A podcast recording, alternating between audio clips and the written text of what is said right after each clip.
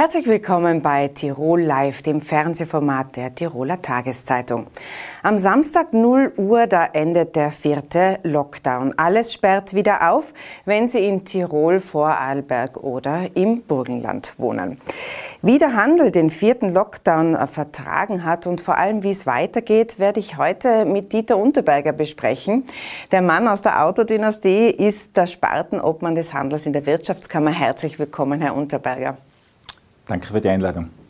Herr Unterberger, ähm, wir haben eine sehr, sehr starke Verknüpfung mit dem Tourismus. Äh, deshalb hat der Handel bei uns ganz besonders stark gelitten.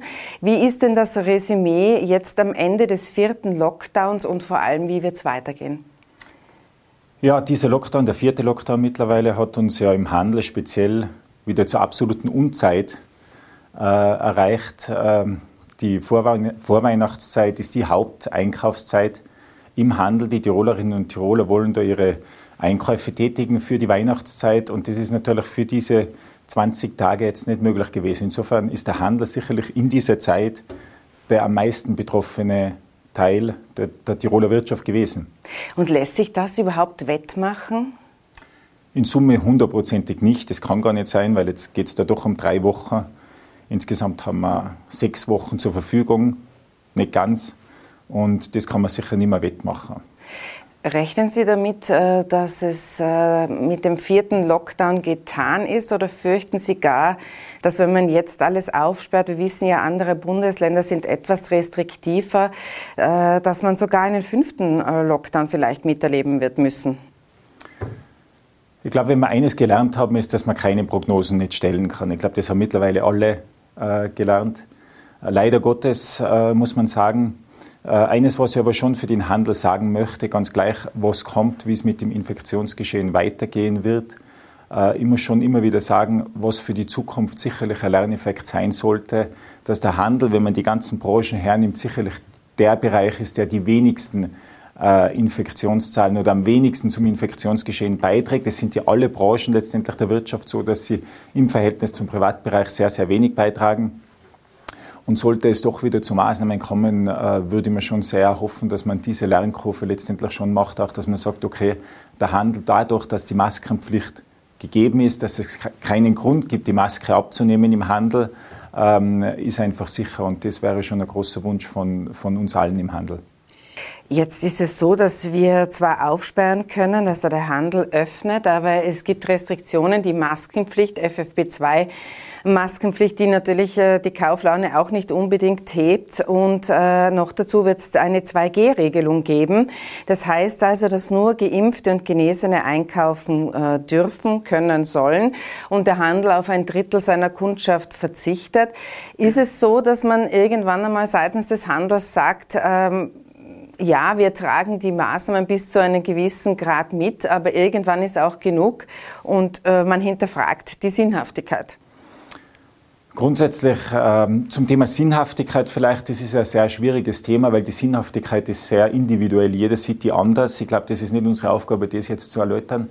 Äh, was die Maßnahmen betrifft, ist es sicherlich so, einer muss die Maßnahmen bestimmen äh, und dann trägt sie der Handel mit. Das hat er immer gemacht. Ähm, was die Schließung oder die Maßnahmen dann im Schließungsmodus betrifft, ist ihm dieser Wunsch da, dass der Handel eben erkannt wird als ein Bereich, der wirklich hier äh, sehr sicher ist oder zu 100 Prozent fast sicher ist, wenn man sich die Infektionszahlen anschaut. Ähm, aber äh, letztendlich tragen wir natürlich die Maßnahmen mit im Handel, das ist ganz klar. Ähm, wie will man das äh, kontrollieren, 2G? Wie hat man es bisher kontrolliert? Also wie darf man sich dann das als äh, Kunde vorstellen, als Kundin? Im Handel ist es natürlich sehr schwierig aufgrund der Frequenzzahlen. Wie kann man das kontrollieren? Im Prinzip sehr, sehr schwierig und, und, und fast unmöglich. Bis dato war es so, dass der Handel angehalten wurde, stichprobenartig zu kontrollieren. Ähm, das wurde auch gemacht. Das Problem ist ja immer, wenn dann die Vorschrift da ist, dass es durchgängig sein muss, muss es natürlich auch eine Maßnahme geben, wenn der Unternehmer das nicht macht oder dem dieser Vorgabe nicht nachkommt. Deswegen war bis dato mit der Stichprobenkontrolle äh, das, glaube ich, für beide Seiten ein sehr vernünftiger äh, Modus. Und wir gehen einmal davon aus, dass das auch weiterhin so bleiben wird. Aber das wird man sehen. Das, das ist jetzt noch nicht genau geklärt, wie diese Kontrollpflicht im Handel ausschauen wird. Fakt ist, aufgrund der Frequenzzahl ist es einfach sehr, sehr schwierig.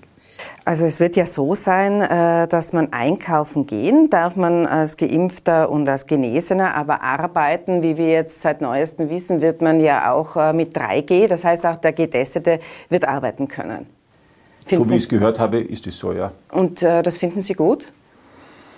Wie gesagt, die Maßnahmen zu interpretieren ähm, ist sehr schwierig, weil eben jeder seine eigenen Sichtweisen hat. Äh, und, und am Ende muss es einer entscheiden und, und funktionieren wird es dann am besten, wenn man dann sagt, okay, jetzt machen wir es halt ganz gleich, wie man es sieht und wie man es beurteilt. Dann schauen wir auf die wirtschaftliche Seite. Es gibt einen ganz großen Gewinner in der Pandemie, das ist der Onlinehandel. Der hat um 50 Prozent äh, zugelegt von 2019, also auf 2020 im ersten Pandemiejahr. Ähm, freut sich da nur Jeff Bezos mit Amazon oder ist es so, dass auch der österreichische Handel sehr gut mit dem Onlinehandel äh, Geld verdienen kann? Grundsätzlich ist es so, dass so, so Situationen wie diese, ein Lockdown vor der Weihnachtszeit oder in der Vorweihnachtszeit, ähm, tut natürlich doppelt weh als Vertreter des Handels. Zum einen, weil man weiß, die Händler leiden sehr, also die, unsere Mitglieder, diejenigen, für die man spricht. Und andererseits, weil man weiß, ähm, diese Maßnahme hat extreme Langfristwirkung. Und genau dieses Thema Onlinehandel ist eben, ist eben diese Langfristwirkung. Man weiß, ähm, solche Maßnahmen treiben die Leute regelrecht zum Onlinehandel. Man will seinen, äh, seinen Einkauf irgendwie tätigen oder erledigt haben. Und das zweite Problem in diesem Zusammenhang ist eben, dass dann ein Großteil dieser Einkäufe dann eben ins Ausland geht. Und das ist letztendlich auch ein volkswirtschaftliches Problem. Das ist nur, nicht nur ein Problem äh, der Händlerinnen und Händler allalong, sondern eben auch für uns als Gesellschaft, weil man sich im Klaren sein muss, dass mit, diesem, ähm, äh, mit dieser Strömung zum Onlinehandel eines letztendlich passiert. Der stationäre Handel wird ausgedünnt. Was heißt stationärer Handel? Das, sind eben, das ist letztendlich dieses Ortsbild, wie wir es kennen, und wenn das eben mehr und mehr ausgedünnt wird, dann müssen wir uns als Gesellschaft im Klaren sein, dass die Ortsbilder, die Ortszentren, wie wir sie kennen und auch lieben, dass es die in Zukunft so nicht mehr geben wird. Das heißt also, es wird dramatische Folgen haben. Man, man spürt das ja auch schon. Es war ja so, dass in, beispielsweise in der Innsbrucker Altstadt sehr viele Ge äh, Geschäfte geschlossen haben. Jetzt hat man das Gefühl gehabt, man erholt sich wieder. Aber so wie Sie es richtig sagen, in, in den Zentren wird es also wahrscheinlich äh, weniger Geschäfte geben. Man kennt die Bilder aus den USA, wo Einkaufszentren äh, stillgelegt sind. Wie würden Sie meinen, dass sich das auf, auf diese großen Einkaufszentren auswirkt? Äh, ich glaube, letztendlich äh, wird es sich auf die stationären Händler in Summe auswirken. Äh, und die größte Auswirkung werden jene stationären Händler haben, die nicht in den Top-Lagen sind, die quasi in den Abseitslagen sind. Da muss man sich einfach als Händler dann umso mehr einfallen lassen, dass man dann seine Existenzberechtigung auch weiter hat. Und das wird es für die Einkaufszentren wird für die Einkaufszentren, könnte man vorstellen, ähnlich sein in Zukunft, dass einfach äh, jene Einkaufszentren, wo von Haus aus sehr, sehr viel Frequenz ist, das wird auch weiterhin äh, funktionieren. Und jene, die vielleicht schon Probleme hatten, äh, werden dann auch die gleichen Probleme haben, als wie es letztendlich die Ortszentren sind, weil eben diese, dieser, diese Summe an, an, an Einkaufsgeldern, die zum Onlinehandel wandern und dort eben leider Gottes ins Ausland großteils, die fehlen dann letztendlich äh, hier in der Wertschöpfung. Was man vielleicht zum Onlinehandel noch ergänzen kann, ähm, einen Vorteil hat es ja auch letztendlich, das muss man schon sagen, diese, diese Thematik des Zwanges, die durch diese Maßnahmen, durch diese Schließungen passiert ist, dass auch unsere Händler, logischerweise die stationären Händler, sich mehr mit diesem Thema auseinandersetzen müssen und auch wollen. Haben wir da aufgeholt? Da haben wir sicherlich aufgeholt. Also das merkt man schon jetzt. Wir dann uns ja natürlich von Seite der Sparte Handel sehr intensiv damit beschäftigen. Wir wollen ja an die Tirolerinnen und Tiroler die Botschaft aussenden, bitte warte entweder mit deinen Einkäufen, bis wieder offen ist. In diesem Fall wissen wir es ja bis zum 13. Äh, Dezember. Oder kauf online, aber dann bitte mit dem Zusatz ähm, Tirol oder mit dem Zusatz deines, äh, deiner, deiner Gemeinde oder deiner nächstgelegenen Stadt, dass dann quasi die Händler sichtbar werden im Netz, äh, die in deiner Umgebung sind. Und dann kannst du dann, lieber Kunde, online äh, oder über E-Mail oder über Telefon mit dem Kunden Kontakt aufnehmen. Und wir testen das natürlich auch und da merkt man schon, dass diese Erreichbarkeit viel, viel besser funktioniert als wie beim ersten Lockdown noch. Solidarität ist ein ganz großes Thema in, in der Pandemie. Die wird oft äh, bemüht und ähm, herangezogen. Jetzt war es so, dass im Lockdown äh, Lebensmittel, Großhändler, Supermärkte im Non-Food-Bereich äh, Dinge verkauft haben, vom äh, Fernseher bis zum Kinderspielzeug und das sehr massiv beworben haben. Das hat für viel Unmut äh, gesorgt. Bräuchte es da strengere Regelungen, wenn es mit der Solidarität nicht ausreicht? Das ist ganz sicherlich ein sehr, sehr schwieriges äh, Kapitel in diesem ganzen Bereich. Es ist von Haus aus schon sehr extrem schwierig für die stationären Händler, das haben wir eh schon besprochen. Und wenn man dann natürlich sieht, dass innerhalb der Sparte Handel äh, die, äh, die Maßnahmen nicht die gleichen sind, dann tut es einfach weh. Das ist ganz klar. Es bräuchte keine strengen Regeln, es bräuchte einfach auch klare Regeln. Es müsste klar festgehalten werden, wie schaut es aus mit der Sortimentsabgrenzung. Ähm, grundsätzlich ist es natürlich für uns als Sparte Handel äh, in der Wirtschaftskammer sehr schwierig, hier eine Entscheidung zu treffen, weil man natürlich befangen ist. Und äh, auch ein Richter muss sagen, okay, ich kann kein Urteil treffen, weil ich natürlich eine gewisse Befangenheit habe. Hier sind beide Seiten zu betrachten. Am Ende des Tages muss es einen Übergeordneten geben, wie immer im Leben, der dann eine Entscheidung trifft. Aber in aber welche Richtung wird dann die Wirtschaftskammer intervenieren? Dass man äh, den Non-Food-Bereich vielleicht abgrenzt oder dass es da weniger Verkäufe gibt? Können Sie sich da kann die Wirtschaftskammer auch nicht entscheiden, es muss der, der, der, Aber man die kann Regierung natürlich entscheiden. intervenieren. Ich glaube, am Ende des Tages muss das auch wieder jeder für sich entscheiden. Es geht um Gerechtigkeit. Äh, und da, glaube ich, liegen schon dann irgendwo, wenn man es betrachtet, die Karten auf dem Tisch auch, dass man sagt, okay, ist das jetzt gerecht oder ist es nicht gerecht, muss dann letztendlich jeder auch für sich entscheiden und vor allem die Entscheidungsträger auch für sich entscheiden, wie schaut es jetzt wirklich aus mit der Gerechtigkeit. Wie gesagt, für mich jetzt als Sprecher des Handels ist es natürlich schwierig, hier Empfehlungen abzugeben, weil damit tue mich natürlich unweigerlich auf eine Seite schlagen und das will ich jetzt auch nicht. Das muss ich ganz ehrlich sagen, da bitte um Verständnis. Ja. Dann wünsche ich Ihnen und uns, dass das Weihnachtsgeschäft doch noch äh, gut läuft. Vielen Dank, Herr Unterberger, für den Besuch im Studio. Gerne, danke für die Einladung. Grund für den Lockdown waren einerseits die Inzidenzzahlen, aber auch die Auslastung der Spitäler. Was die Lockerungen und das Ende des Lockdowns für die Spitäler bedeutet, das möchte ich heute mit Herbert Tilg besprechen. Er ist Universitätsprofessor und der Leiter der Inneren Medizin 1 an der Universitätsklinik in Innsbruck. Herzlich willkommen. Vielen Dank für die Einladung. Herr Professor, Sie äh, sind äh, bekannt äh, über Tirols Grenzen hinaus als Magen- und Darmspezialist, aber Sie sind auch Immunologe und haben sozusagen sich immer wieder zu Covid zu Wort gemeldet und auch durchaus besorgt zu Wort gemeldet. Wie geht es Ihnen denn jetzt mit dem Ende des Lockdowns? Ja, ich glaube, es ist, sage ich mal, für uns auf der einen Seite wohl sehr positiv für eine Gesellschaft, dass das wieder aufgeht jetzt und in uns, sage ich mal, schlagen dann ja auch immer unterschiedliche Herzen. Und wir verstehen ja auch, dass diese Entscheidungen wirklich ganz schwierig sind, auch für uns. Aber wir haben natürlich auch das andere Herz dann, das, sage ich mal, defensiv ist im Sinne der Sorge. Und da muss man schon sagen, wenn ich von aktuellen Zahlen ausgehe, dann sind halt unsere Intensivstationen nach wie vor unter Anführungszeichen gerammelt voll. Das heißt, die Intensivstationen sind ja das Nadelöhr in der medizinischen Versorgung von Schwerstkranken. Und da sind wir nach wie vor gerammelt voll. Und das macht uns natürlich Sorgen, weil wir nicht ganz genau wissen, wie wir mit diesem Problem morgen umgehen können. Und das, der Hintergrund ist einfach auch der, diese Covid-Patientinnen liegen sehr lange bei uns auf der Intensivstation. Sie liegen sehr lange, das heißt, sie müssen sehr lange behandelt werden. Jetzt ist letzte Woche auch einmal der Vorwurf sozusagen von der Wirtschaftsseite gekommen. Naja, wenn das Nadelöhr immer die Intensivbetten sind, warum hat man die nicht aufgestockt? Warum hat man nicht dafür Sorge getragen, dass auch mehr Personal die Betten bespielen kann? Ein Wunsch ans Christkind? Ja, ein bisschen ein Wunsch ans Christkind. Ich kann das durchaus verstehen, dass diese Forderungen kommen. Aber man muss sich auf der anderen Seite auch die Komplexität einmal für Intensivmedizin vorstellen. Es ist ja eine, der Name sagt ja schon alles, es ist in der Tat eine sehr intensive, eine extrem aufwendige Medizin. Jetzt die Geräte alleine sind ja nicht das Problem, sondern das Problem ist Personal, ist Pflege, ist, sage ich mal, Expertise auch auf ärztlicher Seite. Das heißt, der Aufwand für die Intensivmedizin ist ja riesig und das kann man nicht einmal in ein paar Monaten stemmen, dass man sagt, oder auch in einem Jahr, dass du sagst, ja, morgen will ich 30 Prozent mehr haben. Das schafft eigentlich niemand auf der Welt, wir auch nicht. Und da sind wir einfach auch limitiert. Wir haben bei der Impfrate noch ein etwas Luft nach oben liegen, äh, aber ganz gut. Vor allem, äh, Sie haben es kurz erwähnt, als wir zu Beginn besprochen haben, der dritte Stich, der ist jetzt sozusagen gut angenommen.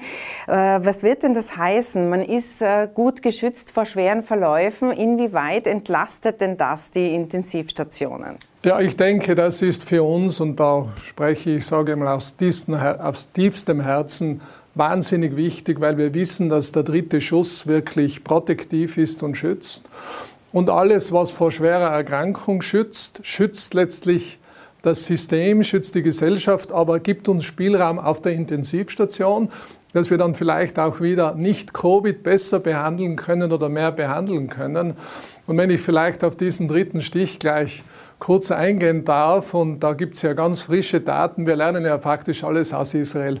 Die sind immer ein halbes Jahr schneller Israel wie wir. ist der Impfweltmeister. Genau, die Impfweltmeister vor allem, die haben eines perfekt gemacht. Die erheben alle Daten. Das heißt, alles, was in Israel medizinisch passiert, fließt in ein System hinein. Darum kann man wahnsinnig viel lernen. Und gerade mit gestern wurden zwei Arbeiten in unserer Bibel veröffentlicht. Das ist das sogenannte New England Journal of Medicine. Das ist die Zeitschrift schlechthin. Schade, dass es nicht die Tiroler Tageszeit ist. Leider, leider noch nicht, noch nicht, aber könnte ja werden. Und das war wirklich eindrucksvoll. Es waren zwei riesige Studien. Die erste Studie, vielleicht die wichtige, das waren alles äh, Menschen, äh, Menschen, die über 50 Jahre waren und entweder den dritten Stich erhielten oder nicht. Und dann hat man gesehen, dass die Sterblichkeit, ich betone Sterblichkeit, um 90 Prozent vermindert wurde. Das heißt, es ist am Ende auch Zugang zur Intensivmedizin und schafft uns Luft. Das heißt, der dritte Stupfer, dritte Stich, hat irres Potenzial, ist wahnsinnig wichtig für eine Gesellschaft. Und ich bin eigentlich heute sehr froh, als ich da lesen durfte jetzt auf Ihrer Homepage, dass äh, in der Tat die äh, Impfrate, was den dritten Stich anlangt, in Österreich super ist. Und die zweite Studie, die ich kurz erwähnen darf, waren dann äh, Patientinnen, fast fünf Millionen übrigens, unglaublich viele Daten. Und da haben sie gezeigt über alle Altersklassen, dass der dritte Stich schützt. Insofern meine Botschaft bitte an die Menschen, wir sind in Österreich gut unterwegs, machen Sie so weiter. Der dritte Stich hilft, schützt, bitte boostern. Gestern hat der neue Gesundheitsminister in Deutschland, Karl Lauterbach, der ja sehr, sehr restriktive Corona-Politik äh, propagiert, äh, gemeint, ähm, äh, es ist auch durchaus denkbar, dass es einen vierten oder fünften Stich braucht, weil auch der Impfstoff adaptiert wird. Können Sie da schon etwas sagen? Müssen wir jetzt alle halben Jahre impfen gehen? Haben wir sozusagen jetzt ein Impfabo inskribiert? Also ich würde sagen, es ist für uns ganz wichtig in der Medizin, dass wir eine Bevölkerung und eine Gesellschaft auch nicht überfordern. Und wir haben ja, glaube ich, jetzt in diesen Pandemiezeiten gelernt, dass die Vorhersagen waren sehr ungenau und nicht sehr treffsicher, auch nicht von Experten. Insofern wäre ich persönlich da zurückhaltend. Wir wissen, dass die Immunität, die durch eine Impfung oder durch eine Erkrankung generiert wird, nicht ewig anhält. Das haben wir jetzt gelernt, deswegen brauchen wir den dritten Stich. Und der dritte Stich wird auch nicht ewig anhalten, aber vielleicht hält das so lange an, dass wir als Gesellschaft besser funktionieren können morgen. Und sage mal, meine positive Erwartung wäre einmal jährlich impfen. Und wenn wir in eine solche Richtung kommen würden, vielleicht noch einmal mit einem modifizierten Impfstoff, dann glaube ich, hätten wir schon gewonnen. Ja, man hat ja als äh, Geimpfter oder als Geimpfter sozusagen damit rechnen können. Zumindest hat die Politik so ja versprochen, dass es ein Jahr hält. Jetzt sind wir, die, äh, die Halbwertszeit ist immer nach unten gegangen. Da waren schon äh, sehr viele enttäuscht. Und es gibt natürlich auch Menschen, die sehr große Angst vor der Impfung haben und äh, vor allem vor den Nebenwirkungen. Da wird immer wieder vom plötzlichen Herztod oder von der Herzmuskelentzündung, das hält sich hartnäckig hartnäckig, dass junge Männer, die sehr sportlich sind, äh, sterben, weil sie einen plötzlichen Herztod erleiden. Wie sieht das an der Innsbrucker Klinik aus? Gibt es da äh, Ihrerseits ein, merken Sie, dass die Zahl der Herzpatienten ansteigt? Also sicher nicht wegen Impfnebenwirkungen. Und um das in ein realistisches Licht zu setzen, einmal haben wir ja gelernt, jetzt anhand von muss man ja wirklich sagen, hunderten Millionen Impfungen wissen wir sehr genau, was passiert, was Impfnebenwirkung ist. Und all diese schweren Impfnebenwirkungen wie Herzmuskelentzündung oder plötzlicher Herztod haben überhaupt kein Signal. Und selbst die Herzmuskelentzündungen bei einem bestimmten Impfstoff immer noch eine extreme Rarität, immer noch viel seltener als unter einer Covid-Infektion. Das muss man ja auch einmal sagen. Da ist das Risiko 50 Mal höher, dass du eine Herzmuskelentzündung. Nein, das war der Moderner, der ja dann unter 30 Jahren, wo man sagt, eher ein bisschen zurückhaltend bei jungen Männern. Aber noch einmal, bei Covid-19 ist die ist die Wahrscheinlichkeit einer Herzmuskelentzündung viel höher als mit der Impfung. Darum müssen wir sagen, die Impfung ist aus unserer Sicht medizinisch nicht nur hervorragend super untersucht, ich zitiere noch einmal das bestuntersuchte Medikament in der Geschichte der Medizin, das kann man wirklich sagen. Wir können damit heute sehr, sehr gut umgehen. Wir verstehen das sehr gut. Und was ich auch noch einmal sagen möchte, weil da wird jetzt natürlich viel diskutiert werden, Impfpflicht und kann ich mich vielleicht davon machen und ich bin nicht geeignet für eine Impfung. Ich hatte gerade Impftelefon an der Klinik und bin mit so Fragen durchaus vertraut. Und ich darf, würde mal den Satz äh, definieren jetzt, es gibt fast keinen medizinischen Grund, dass man sich nicht impfen lässt. Es gibt wie wohl Grundkrankungen, wo man mit dem Arzt, Ärztin zusammen sich überlegt, wann ist der richtige Zeitpunkt für mich, zum Beispiel wenn ich Krebs habe und Behandlungen bekomme oder wenn ich eine Autoimmunerkrankung habe, wenn ich behandelt werde. Aber es gibt fast, fast keinen Grund, sich nicht impfen zu lassen. Und das muss man wirklich ganz klar sagen. Sie haben es ja freundlicherweise am Anfang gesagt, ich bin Immunologe, das heißt, ich habe mich mein Leben lang mit Immunerkrankungen auch beschäftigt, verstehe diese Ecke, glaube ich, relativ gut und da kenne ich keine immunmedierte oder Immunerkrankung momentan, wo man nicht impfen darf.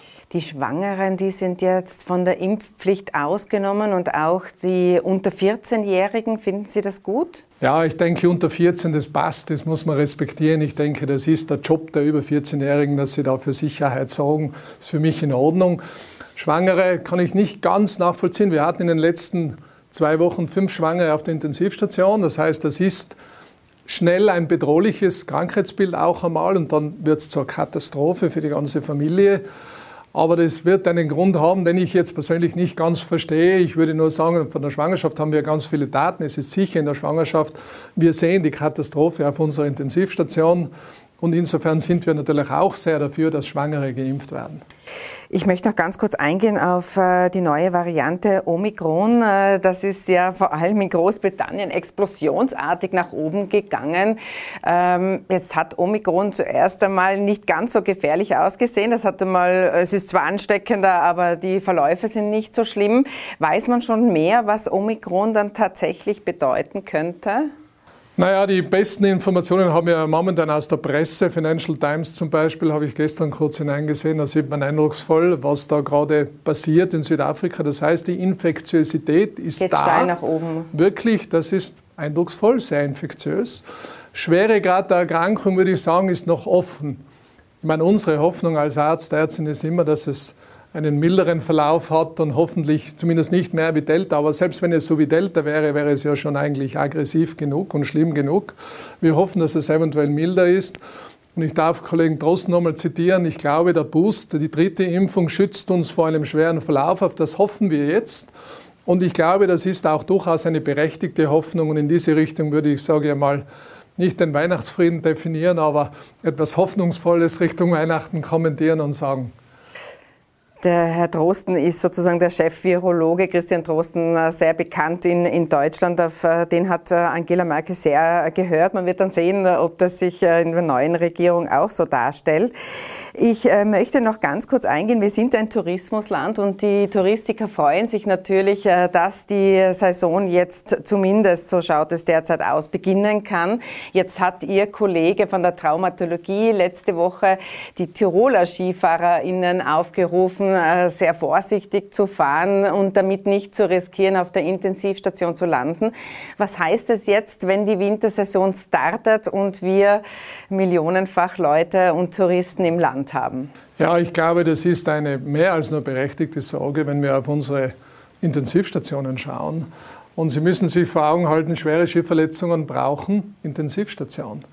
Wenn ich heute auf unsere Klinik gehe, dann haben wir vielleicht eine Handvoll freie Betten. Das ist nicht viel für die gesamte Medizin, für die gesamte, für die Versorgung aller Erkrankungen. Das heißt, wir haben da natürlich berechtigte Sorgen. Und äh, Wir wissen ja zum Beispiel relativ genau, auf 100.000 Touristen fällt so und so viel Medizin an. Da gibt es so und so viel Herzinfarkte. Wie so viele? So viel. Können Sie das irgendwie? Ich, ich kann es nicht ganz genau sagen, weil ich ja die Zahlen nicht exakt weiß. Jetzt, es hängt immer ein bisschen von der Population ab, die kommt, ob da mehr Ältere dabei sein. Aber wir wissen zum Beispiel im Sommer haben wir regelmäßig Herzinfarkte, weil ältere Menschen uns besuchen. Im Winter ist das vielleicht, das vielleicht eine Spur weniger, aber dafür natürlich die Unfallsituation ganz eine andere. Das heißt, es ist völlig klar, und ich verstehe auch die Zurufe aus der Wirtschaft natürlich, aber aus meiner Sicht ist es völlig klar, wir haben dann Bedarf an Medizin, mehr Bedarf auch an Intensivmedizin. Und das zu schultern wird eine riesige Herausforderung und das macht uns momentan sehr wohl Sorgen. Ich meine, es wäre ja verrückt, wenn wir das nicht sehen würden, sondern wir sehen das mit offenen Augen. Wir werden das hoffentlich miteinander meistern, aber wir brauchen da mehr Spielraum, als wir momentan gerade haben. Deswegen hoffen wir, dass natürlich, ich meine, die Covid-Zahlen gehen zurück, das wird sich auf die Intensivmedizin durchschlagen, aber wie ich schon gesagt habe, die Halbwertszeit des Covid-Intensivpatienten ist eine relativ lange. Das heißt, da brauchen wir, sage ich mal jetzt drei, vier Wochen, sage ich mal, bis wir da wieder etwas mehr Luft haben, vermutlich. Was ist denn im Fall, wenn jetzt eben die, die Touristen, äh, dass keiner einen Skiunfall hat, äh, hat, das können wir nicht annehmen. Also wenn, wenn das so sein sollte und die Überlastung da ist, äh, transportiert man dann äh, Intensivpatienten in andere Kliniken? Ja, ich glaube, was man sich überlegen kann und muss, ist, dass man die Akutversorgung da macht und dass man sie dann schnell in ihre Heimatländer bringt. Also da wird man vielleicht, und ich weiß, da sind die Kolleginnen auch momentan bemüht, da sich zu überlegen, ein gutes System zu entwickeln, wie man, sage ich mal, den Heimtransport dann effizienter und besser auch von schwer Erkrankten organisieren kann. Das ist sicher, sage ich mal, ein wichtiger Teil, an dem man jetzt arbeiten muss, damit das für uns machbar wird. Äh, jetzt sind wir am Ende des vierten Lockdowns und äh, es stellt sich schon die Frage, dieses dauernde Aufzusperren, Aufzusperren. Ähm, womit rechnen denn Sie? Wie effizient ist tatsächlich so ein Lockdown und können wir uns schon auf den fünften einstellen? Ja, wie gesagt, dass die Vorhersage hat jetzt eigentlich nie funktioniert, wenn man sich das letzte Jahr retrospektiv anschaut, weder bei Experten noch bei anderen. Die Politik tut sich auch unendlich schwer. Ich glaube, dass, sage ich mal, Kontakt Minimierung bringt etwas. Ja, das hat die Forschung, Wissenschaft, Medizin jetzt hundertmal gezeigt, das passt. Das heißt, ein Lockdown hat einen gewissen Effekt. Der Preis ist hoch, den spüren wir alle, tut vielen Menschen weh und ich verstehe das auch. Wir sprechen gar nicht über die psychische Belastung von Menschen in diesen Zeiten und über die Angst. Und das sind alles Dinge, das sind Riesenthemen, die uns auch Sorge bereiten müssen und wo wir schon Kopfzerbrechen auch haben. Ich hoffe natürlich, dass wir keinen Lockdown mehr haben und ich, sage mal, unsere Hoffnung, da ist wieder meine äh, Hoffnung als Arzt und als Immunologe, da vertraue ich einfach ganz tief in präventive Verfahren wie Impfung und mein Wunsch, meine Hoffnung, meine Bitte an alle Menschen in diesem Land ist, dass sie sich impfen lassen, weil dann bleibt uns das, glaube ich, erspart. Herr Professor, vielen Dank für den Besuch im Studio. Danke Ihnen für die Einladung. Am Sonntag kommt es zum großen Finale in der Formel 1. Das WM-Finale in Abu Dhabi geht über die Bühne. Beide Favoriten, der Brite Lewis Hamilton und der Holländer Max Verstappen, sind punktegleich. Gleich auf, das hat es seit 1974 nicht mehr gegeben. Wie das Herzschlagfinale vonstatten gehen wird, darüber möchte ich jetzt mit Tirols Ex-Formel 1-Piloten Karl Wendlinger sprechen. Er ist uns via Zoom zugeschaltet. Herzlich willkommen, Herr Wendlinger. Ja, hallo, hallo. Hallo. Ähm, es ist ja wirklich so, Punkte gleich, das ist einmal das eine, aber das andere ist, äh, dass äh, Verstappen einen Sieg mehr hat und das hieße dann nach dem Reglement, wenn beide ausscheiden würden, dass Verstappen der Weltmeister wäre. Womit rechnen denn Sie? Mit einem Crash in der ersten Kurve? Na, ich rechne mit einem spannenden Rennen von den zwei Piloten, die eigentlich der Saison 21 ihren Stempel aufgedrückt haben. Das ist beim ersten Rennen in Bahrain losgegangen. Ein harter Kampf zwischen Hamilton und Verstappen. Und so wie die ganze Saison gesehen, wirklich, die beiden haben sie die Formel 1 mehr oder weniger ausgemacht oder einen Stempel aufgedrückt. Und jetzt beim letzten Rennen fahren sie um den Titel. Ich glaube, sie werden sehr hart fahren, aber ich glaube, dass sie fair bleiben werden. Jetzt ist es so, dass äh, doch damit äh, gerechnet wird, dass Verstappen äh, den Hamilton abdrängt und äh, der Rennleiter, der hat zumindest damit gedroht, äh, dass äh, es Strafen gibt, wenn beide ausscheiden, weil das sozusagen im Raum steht. Also ganz so von der Hand zu weisen scheint es nicht zu sein, oder? Na, sicher nicht, weil wie gesagt, die haben sehr viele harte Kämpfe heuer ausgetragen und jetzt geht es um den Meistertitel. Nur, das ist natürlich ein bisschen zu einfach gesehen. Der eine fährt den anderen ein. Da müssen sie zuerst einmal schon auf der Startaufstellung nah beieinander stehen. Da müssen sie in der ersten Kurve des Rennens schon mal nah beieinander sein, dass da überhaupt was passieren kann. Und das wird einmal zuerst vom, vom Qualifikationsergebnis abhängen. Äh, dass die zwei wahrscheinlich schon auch in Abu Dhabi das Tempo, das Tempo machen werden, ist klar. Und dass Rennleiter Masi jetzt davor schon mal den Finger hebt und sagt, ich will keine unfairen Aktionen haben, ist auch klar. Nur trotzdem, ich glaube, sie sind beide Sportsleute, sie sind beide hervorragende Autorennfahrer und ich glaube auch, dass sie es auf der fairen Seite oder mit einer fairen Lösung zu einem Ergebnis kommen wollen. Und deswegen, ich mache mir da keine Sorgen. Es wird hart werden, aber ich glaube, sie werden das Ganze so in Grenzen halten, dass wir ein gutes, spannendes Rennen sehen werden. Es ist ja so, dass in der Formel 1, ähnlich wie beim Fußball, da geht es ja um Millionen. Es ist der bestbezahlteste Sport. Lewis Hamilton äh, verdient ungefähr 55 äh, Millionen Dollar im Jahr. Was kann denn eine Strafe in dem Fall überhaupt ausrichten? Ist das nicht äh, eigentlich Makulatur? Ja, Geldstrafe richtet da gar nichts aus, das stimmt. Aber es geht auch schon ein bisschen ums Image auch. Weil äh, ich meine, es gibt äh, Millionen äh, Formel 1 Interessierte weltweit, die das Ganze verfolgen, die ganze Saison. Es gibt die Hamilton-Fans, es gibt die Verstappen-Fans, jeder heute noch zu seinem Mann. Aber trotzdem, glaube ich, will jeder Zuschauer auch sehen, dass es unter fairen sportlichen äh, mit fairen sportlichen Mitteln abläuft, das Ganze. Und deswegen ist, glaube ich, die Androhung der Strafe, Geldstrafe oder was auch immer, das ist, das ist, das ist, wie soll ich schon sagen, die, die verdienen so viel Geld, das wäre kein Problem. Aber ich glaube trotzdem, dass sie so wie soll ich sagen, auch nach dem Rennen in den Spiegel schauen wollen und sagen, gewonnen oder verloren, es ist fair abgelaufen, ich habe mein Bestes gegeben und so ist es ausgegangen. Mercedes geht ja als leichter Favorit ins Rennen. Es hat drei Siege hintereinander gegeben. Lewis Hamilton wäre überhaupt der aller, aller erfolgreichste Formel 1 Fahrer. Wenn er am Sonntag gewinnt, dann hat er acht WM-Titel in der Tasche. Das ist mehr als Michael Schumacher, der hält bei sieben. Ähm, was ist denn Ihr Favorit? Auch Lewis Hamilton? Ja, wenn man die letzten drei Rennen anschaut, die Hamilton gewonnen hat, dann würde man sagen Hamilton, das stimmt. Ja, davor hat Verstappen zwei Rennen gewonnen. Formel 1 ist sehr unberechenbar. Da hängt so von so vielen verschiedenen Faktoren ab, welcher Auto vielleicht auf welcher Rennstrecke ein bisschen besser ist. Ähm, werden wir sehen. Ich meine, das sind Dinge, ist mir gesagt worden, da geht es teilweise um die Asphaltbeschaffenheit, da geht es um die Körnung des Asphalts, ob das eine Auto ein bisschen mehr Grip hat als das andere. Und das, glaube ich, werden wir erst alles sehen, wenn die ersten Trainings am Freitag dann gefahren worden sind und, und, und dann kann man vielleicht ein bisschen besser einschätzen, welcher Auto oder welcher Fahrer einen anderen Vorteil hat. Aber wie Sie schon sagen, die letzten drei Rennen waren Hamilton-Land und teilweise würde ich so sagen, Brasilien zum Beispiel in überlegener Art und Weise das Rennen gewonnen.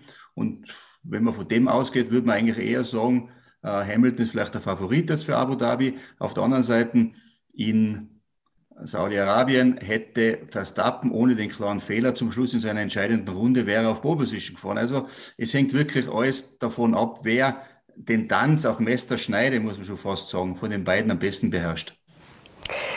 Die Formel 1 findet in Abu Dhabi statt, aber auch in äh, Saudi-Arabien. Es gibt einige Länder, wo Formel 1 Rennen stattgefunden haben, die politisch, ich sag's mal, umstritten sind.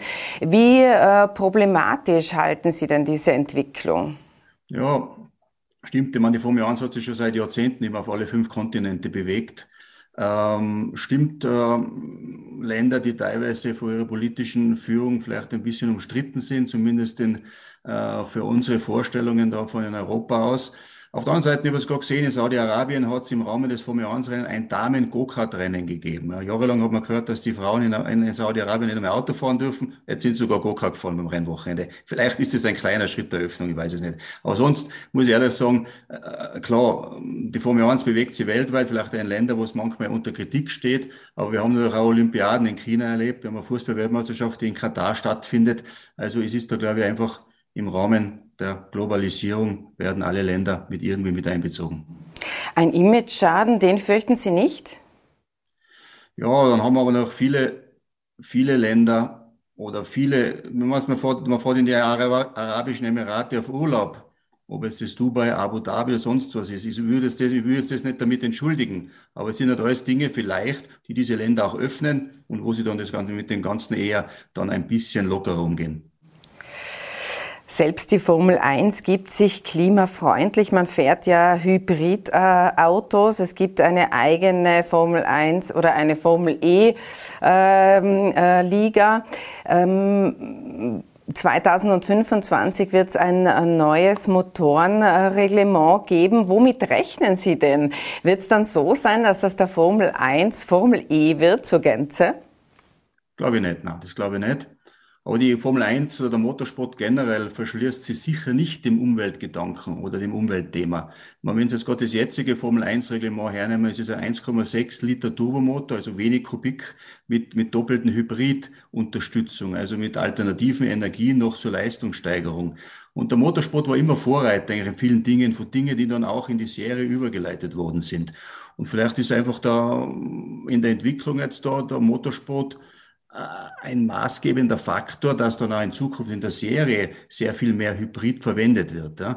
Gleichzeitig, glaube ich, ist im Motorsport in Formel 1 angedacht, das Ganze dann mit, mit einem synthetischen Kraftstoff zu betreiben in Zukunft. Ein, ein, ein Kraftstoff, den den Verbrennermotor dann mehr oder weniger CO2-neutral werden lässt. Also der Motorsport verschließt sie nicht. Es wird da einiges gemacht, um dieses Thema anzugehen. Klar, es braucht Zeit, aber es braucht es in anderen Bereichen dann auf der Welt auch, bis dann irgendwie Ergebnisse kommen. Und die Klimakrise hat äh, die dazu geführt, dass sozusagen hinterfragt wird, ist Formel 1 noch zeitgemäß und hat das dazu geführt, dass sich Fans abgewandt haben, dass es weniger populär ist? Das glaube ich nicht, weil wo man heuer gesehen hat, die, die Einschaltquote und das Interesse an der Formel 1 ist riesengroß. Es ist gestiegen, es wird mehr und mehr an Rennstrecken, wo trotz Pandemie äh, mehr oder weniger Zuschauer erlaubt waren, war volles Haus. Also die Leute, glaube ich, äh, begeistern sich und interessieren sich für die Formel 1 und für den Motorsport immer noch sehr. Ja, das war erstaunlich, dass äh, die Formel 1, äh, man denke an Silverstone, äh, England, ja, die äh, Zuschauer waren zugelassen. Es waren 120.000, die das gesehen haben. Auch jetzt wird es eben Zuschauer geben in Abu Dhabi. Wie äh, sehr hat denn die Covid-Krise die Formel 1 beeinflusst? Sie wird, glaube ich, so wie uns alle auch die Formel 1 beeinflusst haben. Aber wie ich schon gesagt habe, ich glaube, die Einschaltquoten am Fernseher waren riesengroß, automatisch deswegen. Und an den Rennen, wo Zuschauer erlaubt waren, sind die Leute hingeströmt. Ja, ähm, und hoffen alle, dass wir diese Pandemie, Pandemie irgendwie auch gut überstehen. Und da glaube ich, tut es dem Interesse der Formel 1, Motorsport oder generell den Sport weltweit keinen Abbruch. Und es wird sicher das gleiche Interesse bestehen wie davor auch. Sie sind ja selbst äh, über 40 Rennen gefahren, sind das schnelle Autofahren gewöhnt und leben aber in Kufstein. Wie geht's denn Ihnen, wenn Sie von Kufstein nach Innsbruck fahren und Tempo 100 gilt? Langsam. Aber kein Problem, weil man, ob man jetzt Autorennfahrer ist oder nicht, man hat sich immer und überall an die Geschwindigkeitsbegrenzungen halten müssen. Und von Kufstein nach Innsbruck ist eh immer so viel Verkehr, da geht's eh selten. Muss es eh selten mit mehr als 100 km gehen. Frönen Sie nur ihr noch äh, Ihrer alten Leidenschaft oder Ihres ehemaligen Berufes und fahren Sie so, äh, keine Ahnung, in die Steiermark, um dort einmal richtig Gas geben zu können? Machen Sie sowas? Ich bin schon jahrelang bei Mercedes angestellt für viele verschiedene Fahrveranstaltungen, Fahrsicherheitstrainings und so weiter. Und da sind wir auch oft wieder auf Autorennstrecken, zwar mit Straßenwagen, das Ganze, aber wo es trotzdem ein bisschen flotter dahin geht. Motorsport habe ich lang betrieben. Meine letzten Rennen bin ich gefahren 2016. Und ja, ich habe so lange gemacht, so viel gemacht, das geht mir eigentlich nicht ab. Also ich, ich komme auch damit aus, einmal ohne Schnellauto zu fahren. Vielen herzlichen Dank, Karl Wendlinger. Ähm, ich bin ja froh, dass ich in Österreich lebe und nicht Go-Kart fahren muss, sondern ein richtiges Auto fahren, äh, den Frauen hier zugetraut wird. Ja, vielen Dank. Ein spannendes Finale und vielleicht noch eine Frage. Wo schauen Sie denn am Sonntag das Rennen an? Zu Hause auf der Couch. Wunderbar. Dann wünsche ich Ihnen viel äh, Spaß beim Zuschauen. Ihnen herzlichen Dank für die Aufmerksamkeit. Tirol Live können Sie jederzeit nachsehen auf tt.com und nachhören via Podcast.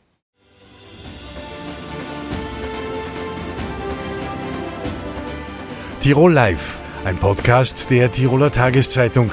Das Video dazu sehen Sie auf tt.com.